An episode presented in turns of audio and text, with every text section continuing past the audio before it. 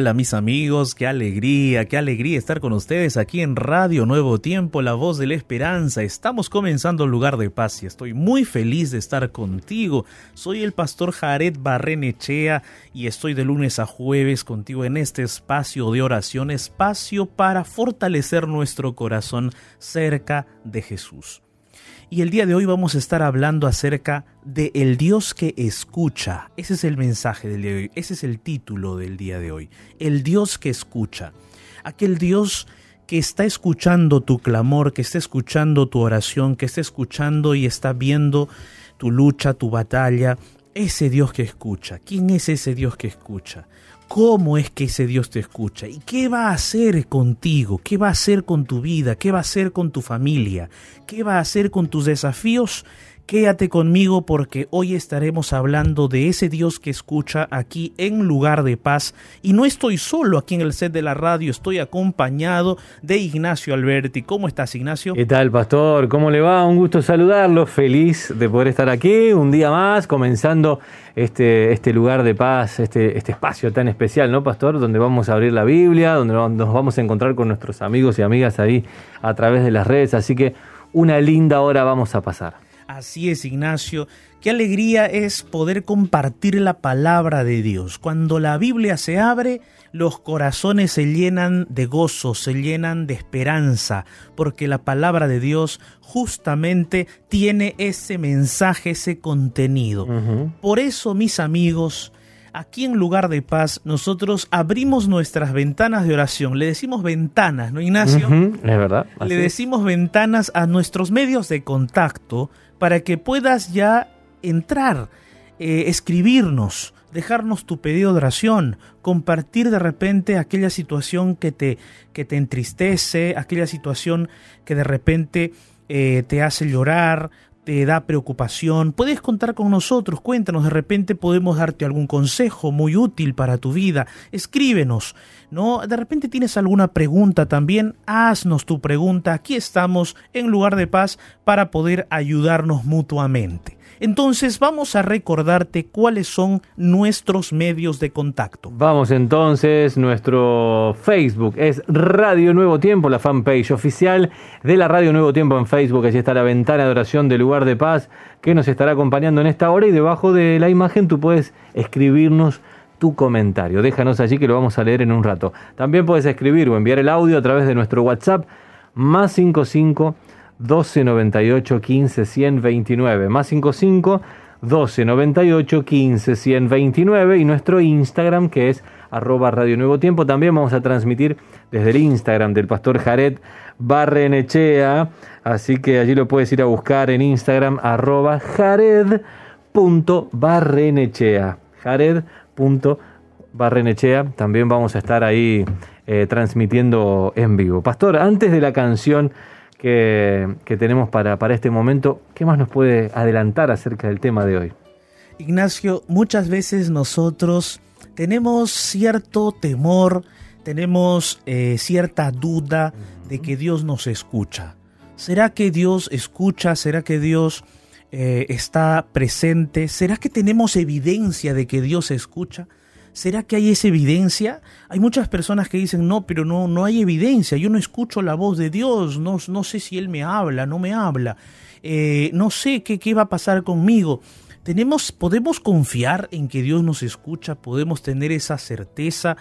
Hoy vamos a estar hablando acerca de ese Dios que escucha, de ese Dios que está dispuesto a extender su mano para sanar una herida de ese Dios que está dispuesto a inclinarse para escuchar tu problema, de ese Dios que está dispuesto a venir y caminar contigo y pasear contigo un momento y escuchar tus más profundos pensamientos y sentimientos y, atender tu clamor, de ese Dios que de repente eh, quizás aparentemente para ti está ausente, pero no es así sino que está siempre presente a tu lado, y estuvo siempre al lado de todo ser humano que con sinceridad de corazón lo busca, o de aquel ser humano que de repente está turbado e inclusive tiene dudas, pero que en lo profundo de su ser dice,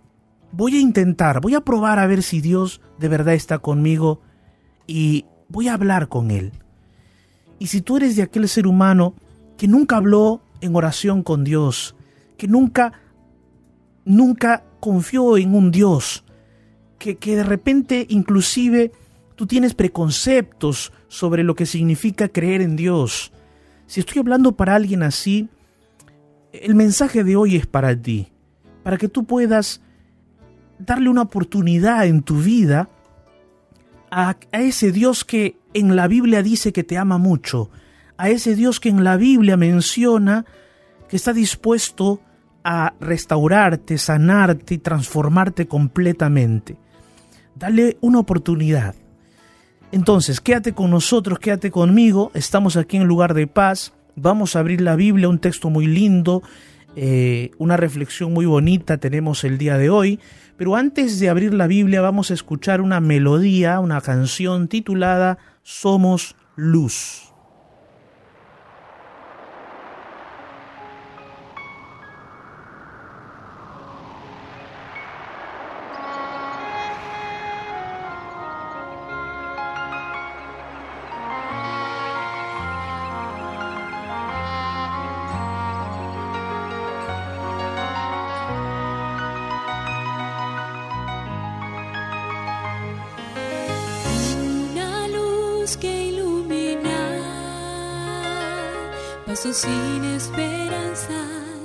Esperanzas que avanzan sin paz,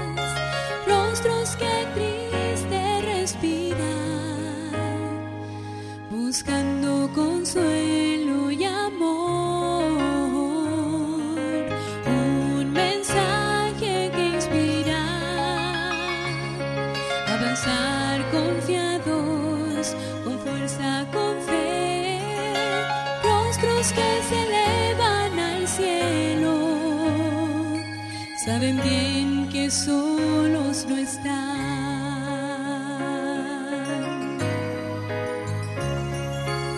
Oscuridad cubre hoy la tierra, Dios nos llama a iluminarla para que viva una luz que ilumina. Somos en este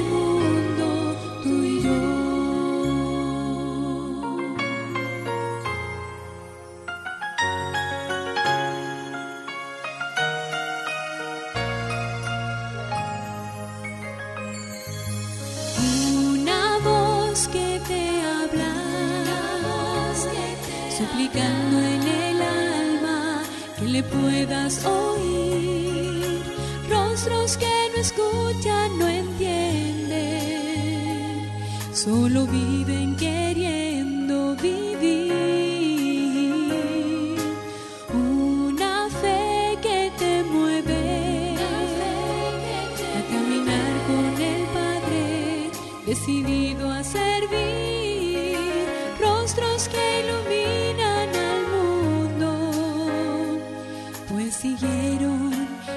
a Cristo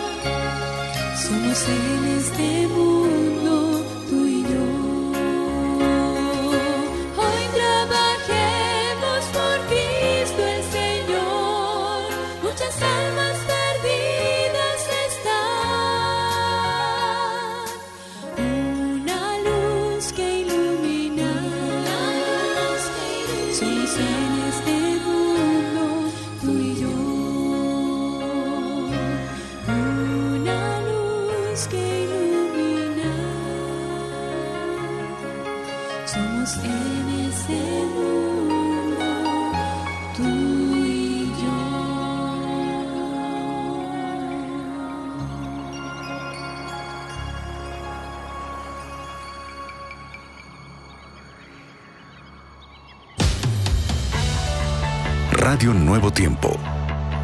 23 años. Compartiendo música que toca el corazón.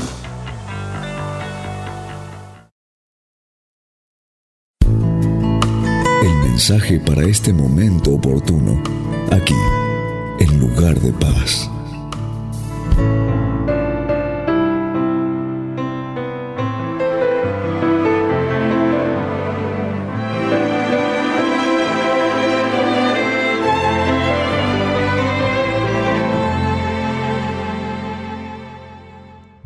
Mis amigos y amigas de Radio Nuevo Tiempo, una alegría estar aquí con ustedes. Ya nos hemos presentado hace un momento, pero estamos también en transmisión por el Instagram. Yo quiero el día de hoy conversar contigo acerca de ese Dios que escucha, hablar acerca del Dios que escucha. Ese es el título del tema del día de hoy, del mensaje que quiero compartir contigo. Saben, saber que nosotros que tenemos a alguien que nos escucha es importante. Todo ser humano necesita confiar en alguien, abrir el corazón para alguien. Todos necesitamos un amigo, una amiga a quien abrirle el corazón. Quizás estoy hablando en este momento para alguien que de repente siente que no tiene nadie en quien confiar. Quizás estoy hablando para alguien que de repente en este momento está pasando por problemas muy difíciles, situaciones muy serias. Pero hoy yo quiero hablarte de aquel Dios en quien tú puedes confiar, de aquel Dios en quien tú puedes depositar plenamente tu confianza, tus sentimientos, tus emociones, tus pensamientos. Y hoy aquí en lugar de paz, por eso hemos titulado es este tema como el Dios que escucha. Y estoy aquí con Ignacio, ¿no? Ignacio, ¿qué, qué, qué sentimientos te produce saber que tenemos un Dios que nos escucha, de un Dios que está presente con nosotros. ¿Qué sentimientos tienes tú de tener esa certeza, esa confianza? O de repente, no sé si tú te acuerdas el momento en el cual quizás en tu corazón renació esa luz de saber de que hay un Dios que te escucha, un Dios que, que, en quien tú puedes exponer tus ideas, pensamientos, sentimientos, luchas y batallas. Cuéntanos un poco de eso.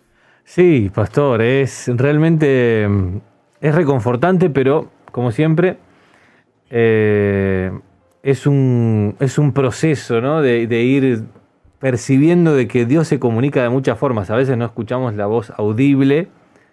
Eh, no digo que alguien no la pueda escuchar, digo en mi experiencia con Dios. Entonces, a veces no recibimos un WhatsApp de Dios, pero, pero Él ha dejado muchas evidencias, sin ir más lejos, la naturaleza, ¿no? de que está cerca, de que nos ama, de que todo lo que hizo es para que seamos felices, pero en nuestra experiencia diaria, en el día a día, cuando vamos tomando decisiones, cuando le pedimos sabiduría, cuando le pedimos una guía en nuestro día a día, Dios se fue manifestando y es una tranquilidad, es una paz cuando lo vamos conociendo a Dios, sabiendo de que solamente quiere hacernos bien, de que solamente quiere guiarnos por lugares para enseñarnos cosas, para, para pulir nuestro carácter y sobre todo para que nos mantengamos en esa senda que nos lleva a la vida eterna. Entonces cuando uno va descubriendo todo eso, es la paz que sobrepasa todo entendimiento, como dice la Biblia. Amén, amén. Y eso produce justamente el hecho de que nosotros cuando confiamos en Dios podemos abrirle nuestro corazón y podemos confiar nuestras tristezas, nuestras eh, emociones de repente turbadas, uh -huh. nuestros pensamientos, nuestras metas, nuestras nuestros metas. desafíos. Cada detalle de nuestra cada vida. Cada detalle de nuestra vida, cada detalle de nuestra vida. Entonces hoy vamos a hablar acerca de ese Dios que escucha. ¿Será que hay evidencias de que Dios nos escucha?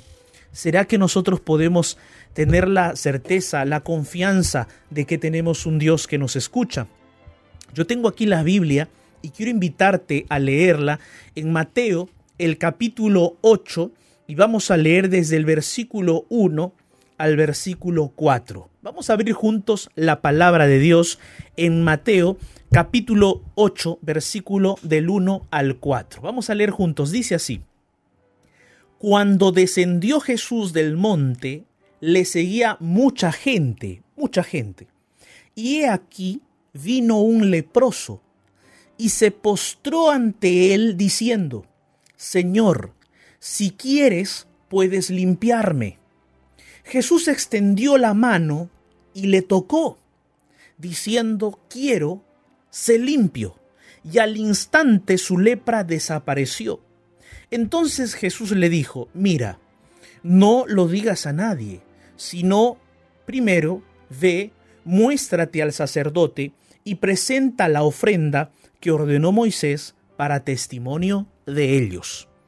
En esta historia que acabamos nosotros de leer, hay detalles muy interesantes acerca de aquel Dios que escucha. En primer lugar, nosotros tenemos que destacar la persona de Jesucristo. Yo puse el título El Dios que escucha, porque Jesús es Dios, porque Jesús es Dios hecho carne. Dios se hizo carne, dice la Biblia, y habitó entre nosotros. Es lo que el apóstol Juan testifica, menciona en la palabra de Dios, en su evangelio. Entonces estamos hablando de Jesús. El personaje principal de esta historia es Jesucristo. Pero vamos a analizar un poquito dónde estaba Jesús y qué estaba haciendo. Porque es importante que nosotros conozcamos ese contexto para resaltar la función que Jesús tiene en esta historia. El texto comienza diciendo que cuando Jesús descendió del monte le seguía mucha gente. Pregunto, ¿de qué monte descendió Jesús? Esta historia del capítulo 8 de Mateo se encuentra en un contexto muy especial que viene desde el capítulo 5 y desde el capítulo 4, perdón, de Mateo. Y allí Jesús, en el capítulo 4, se narra cómo Jesús vence a Satanás. Cómo Jesús vence a Satanás en el desierto, en esas tentaciones. Yo sé que ustedes se acuerdan de esa historia. Y luego cómo Jesús inicia su ministerio saliendo del desierto y llegando por Nazaret, llegando a Capernaum. Capernaum era una ciudad cercana al mar de Galilea, prácticamente estaba bien cerca del mar de Galilea, un puerto, vamos a decirlo así. Era una ciudad marítima, un puerto. Y entonces Jesús se quedó allí en Capernaum. Estaba Jesús allí en Capernaum. Y es allí donde Jesús llama a sus primeros discípulos. Y es allí también en que Jesús, un día, después de llamar a sus discípulos, subió a un monte que estaba cerca, a orillas del mar de Galilea, y comenzó a predicar, a enseñar. El versículo 17 del capítulo 4 de Mateo dice que comenzó Jesús a predicar y a decir, arrepentíos porque el reino de los cielos se ha acercado. Y entonces Jesús, ya en el capítulo 5 de Mateo, comienza su predicación, su mensaje, su enseñanza. ¿Y cuál era su enseñanza? Las bienaventuranzas. Y allí en las, en las bienaventuranzas Jesús comienza a expresar muchas cosas, eh, muchas cosas que van a ser bien para aquellos que aman a Jesús, obedecen sus mandamientos. Por ejemplo, Jesús allí, en ese mensaje, además de las bienaventuranzas, habla acerca de cómo nosotros tenemos que amar a nuestros enemigos, de cómo nosotros tenemos que eh, manejar la ira, de cómo nosotros tenemos que relacionarnos con nuestra pareja en el matrimonio. Jesús habla sobre el divorcio en, esa, en ese mensaje eh, de las bienaventuranzas, en ese sermón del monte, muy conocido como sermón del monte. En ese sermón del monte también Jesús habla, habla sobre las riquezas, sobre la ansiedad. También habla acerca de juzgar a los demás, de que no debemos juzgar a los demás. También habla acerca de la regla de oro, de que, de que nosotros tenemos que hacer a los demás lo que a nosotros nos gustaría que hicieran con nosotros. También habla acerca de los frutos, que por los frutos nosotros podemos conocer a las personas y a los verdaderos hijos e hijas de Dios. En ese contexto, Jesús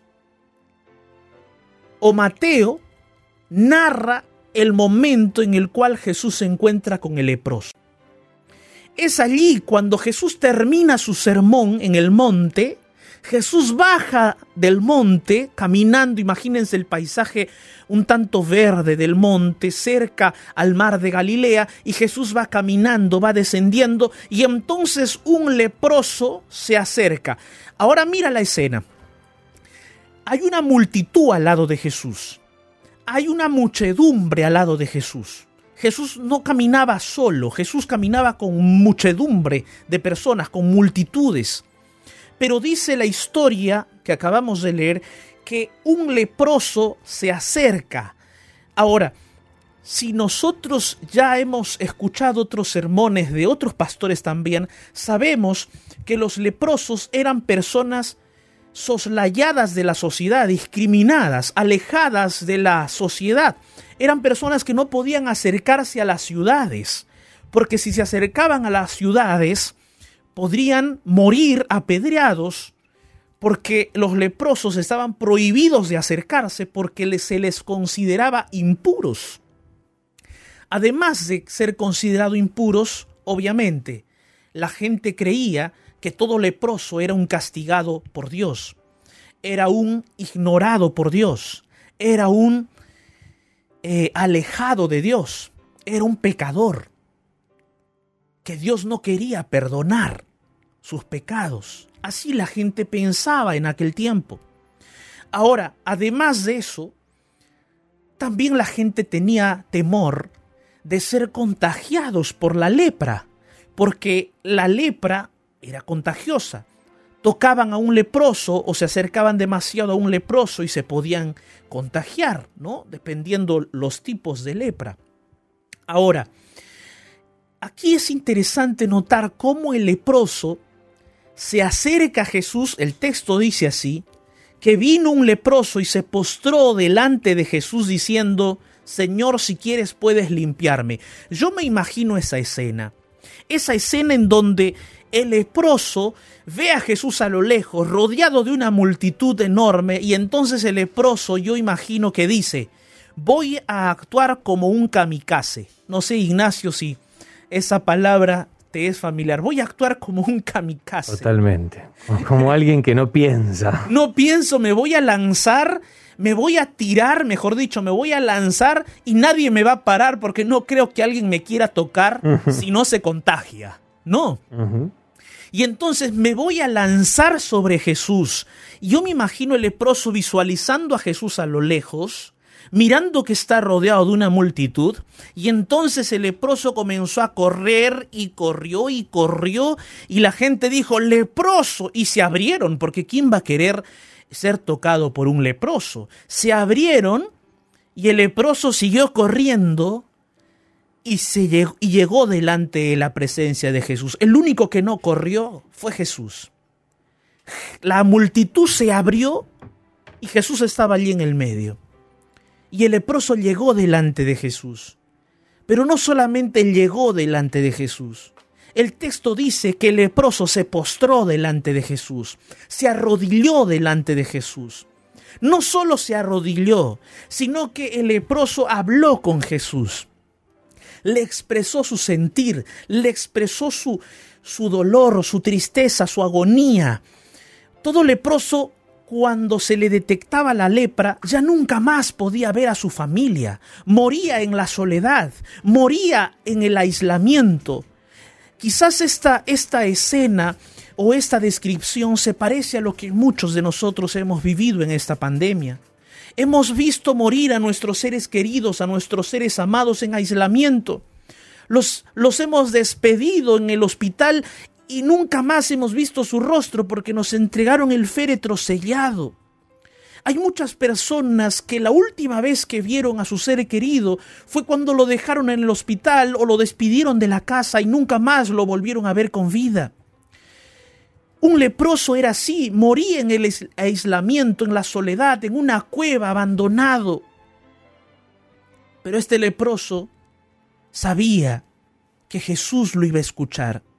Este leproso sabía que Jesús le iba a prestar atención.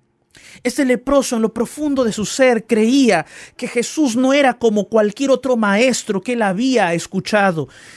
En el corazón, en su profundo ser, este leproso creyó que Jesús era un maestro diferente, que Jesús era alguien diferente, que no lo iba a rechazar, que lo iba a aceptar, que no tenía miedo de acercarse a él, sino que lo iba a esperar. Si él iba a correr hacia el leproso, perdón, si él iba a correr hacia Jesús, sabía que si toda la multitud se alejaba, Jesús no se iba a alejar. Y eso es lo que sucedió. El leproso corrió la multitud se abrió, quizás temerosa, quizás lo, lo empezaron a insultar, lo empezaron a, a, a, a, dar palabras de calificación negativa, quizás palabras peyorativas. Uno no sabe qué, qué palabras le expresaron al leproso, pero allí el leproso no le importó nada. Él se enfocó en Jesús puso su mirada en Jesús, puso su mirada en Cristo, no puso su mirada en aquellos que lo insultaban, no puso su mirada en aquellos que lo juzgaban, no puso su mirada en aquellos que de repente sentían asco de él, no, el leproso miró a Jesús, se enfocó en Jesús, llegó delante de Jesús, se postró y le habló a Jesús su sentir, le abrió el corazón a Jesús, le expresó todo lo que tenía adentro. Mateo registra solo algunas palabras de aquel leproso. Posiblemente aquel leproso estaba llorando. Quizás aquel leproso no sabía cómo expresar las palabras.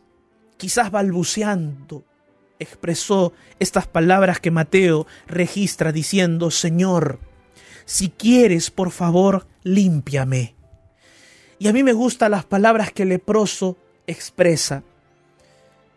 Las palabras que, le, que el leproso expresa son palabras de humildad, son palabras de reconocimiento de que la voluntad de sanar no, está, no estaba en él, sino en Jesús. Son palabras en las cuales uno percibe que el leproso reconoce que estaba delante de su sanador, de que estaba delante de aquel que todo lo puede, reconoce que él no puede y que Jesús sí puede. Reconoce que él es el enfermo y que Jesús es el que lo puede sanar. Reconoce su impotencia delante de la toda potencia que tenía Jesús. Qué impresionante es ver y escuchar estas palabras del leproso, Señor, si quieres, si quieres, Señor, y si no quieres también yo me alegro, me gozo, si quieres me sanas, y si no quieres también me gozo, también me alegro, también disfruto. Lo único que quiero es que estar, estar aquí delante de ti. Sabes, muchas veces nosotros llegamos delante de Dios como si Dios tuviese el deber de sanarnos, como si Dios tuviese el deber obligatorio de sanarnos. Pero no es así. Sabes, Dios desea sanarnos, sí desea sanarnos. Solo que Él puede sanarnos ahora o puede sanarnos cuando resucitemos en la segunda venida de Jesucristo. Entonces, si nosotros creemos en Dios y amamos a Jesús, la sanación de nuestra enfermedad es una realidad ahora o cuando Jesús venga. Sea en este momento o cuando Jesús venga en gloria y majestad. Exigirle a Dios que nos sane ahora, sí o sí, Señor, si no me sanas, no creo en ti. No es posible expresarnos así delante de nuestro Creador y Salvador, porque lo que Jesús ya hizo por ti y por mí va más allá de, de tu sanación de la enfermedad que tienes. Lo que Jesús hizo por ti es colocarse en tu lugar plenamente, no solo por la enfermedad que tienes, sino por el pecado que tienes. Y ese pecado puede llevarte a la perdición eterna, pero Jesús ocupó tu lugar para que tú ya no te pierdas eternamente, sino que tengas la oportunidad de ser salvo y encontrar sanación eterna a tu enfermedad. Amén. Por eso la frase que el leproso dice, Señor, si quieres, es una frase que tú y yo debemos de expresar todos los días. Señor, si quieres, bendíceme hoy. Señor, si quieres, ilumíname hoy, condúceme hoy. Señor, si quieres, sáname hoy. Si quieres, Señor. ¿Sabes por qué? Porque todos nosotros, tú y yo, somos leprosos. Leprosos de pecado, leprosos de inmundicia, leprosos de pensamientos insanos, leprosos de sentimientos y motivaciones negativas, egoístas, leprosos de acciones negativas. Somos leprosos y el único que puede sanarnos y darnos paz es Jesucristo. Y el único que puede escucharte plenamente y no juzgarte, no calificarte y no insultarte es Jesucristo, nuestro Salvador. Por eso el Dios que escucha es un Dios real y la evidencia de que Dios escucha es esta historia de Jesucristo, porque Jesús fue real, Jesús existió en la vida real. Hay evidencias no solo bíblicas, sino también extrabíblicas. Y cuando digo extrabíblicas, me refiero a manuscritos de autores no cristianos que escribieron acerca de la existencia de Jesucristo.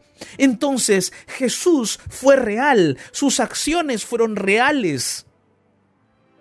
La evidencia de que Dios escucha es que Jesucristo es Dios.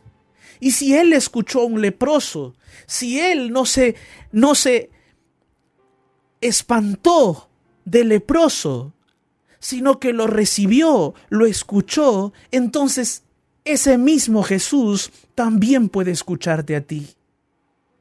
También puede escucharte. Ahora, mira lo que Jesús le responde al leproso. Jesús dice, extendió la mano y le tocó diciendo, quiero, sé limpio. Y al instante su lepra desapareció. Ante los ojos de la multitud, lo que Jesús hizo podría ser calificado como una herejía, como una desobediencia. Podría ser calificado como un acto contrario a lo que de repente ellos en su interpretación de la Biblia decían. Pero la acción de Jesús fue una acción de misericordia. No se contradecía con lo que la Biblia había revelado, con lo que Moisés había revelado.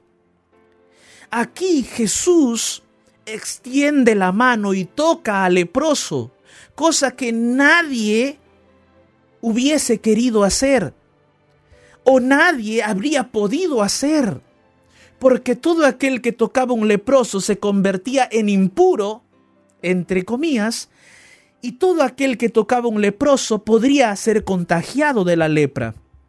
Pero Jesús, en obra de misericordia, extiende la mano y toca al leproso.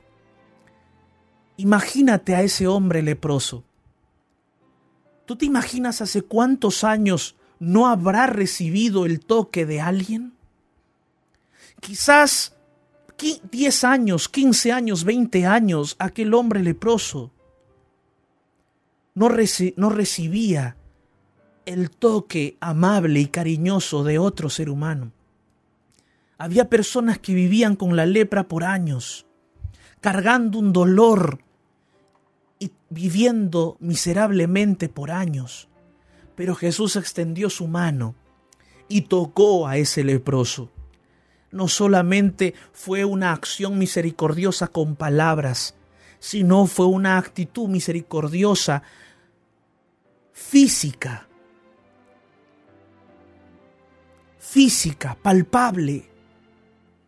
De ese modo, Jesús le dijo, yo quiero que seas limpio, sé limpio y al instante la lepra desapareció. Jesús es el mismo el día de hoy. El mismo Jesús que extendió su mano y que tocó a ese leproso. Él quiere extender el día de hoy su mano y tocarte a ti. Tocar aquella herida que no se puede sanar en lo profundo de tu corazón. Extender sus brazos y abrazarte y decirte, hijo mío, hija mía, llora en mi hombro. Ven, refúgiate en mí, porque yo quiero socorrerte, porque yo deseo consolarte, porque yo deseo reconstruir tu vida, porque yo deseo cambiar tu historia, porque yo deseo darle un nuevo rumbo a tu vida, porque aquello que tú estás sintiendo, pensando, puede ser transformado por mi poder.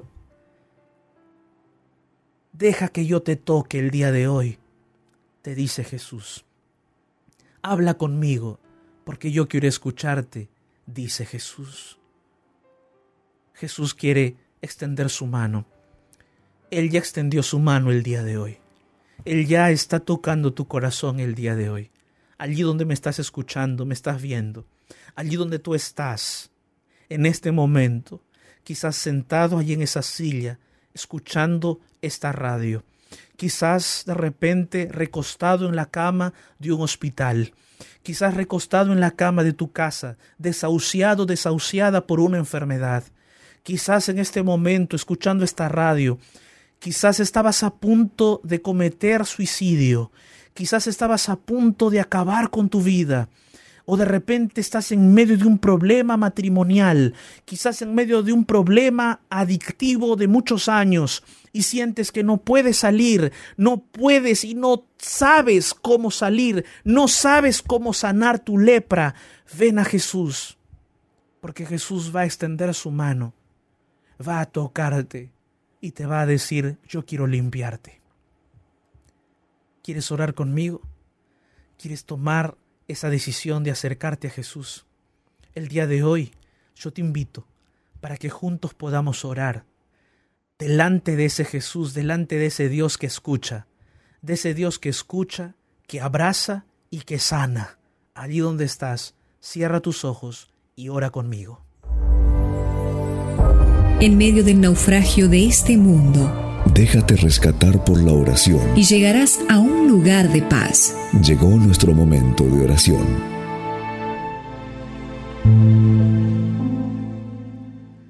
Padre eterno, Dios todopoderoso, Señor, gracias por tu palabra. Sabemos que tú eres ese Dios que escucha y que no solamente escucha, sino que toca, que abraza, que extiende su mano, que extiende su brazo poderoso para tocar, para sanar, para restaurar. Por eso, Señor, con toda confianza, llegamos delante de ti.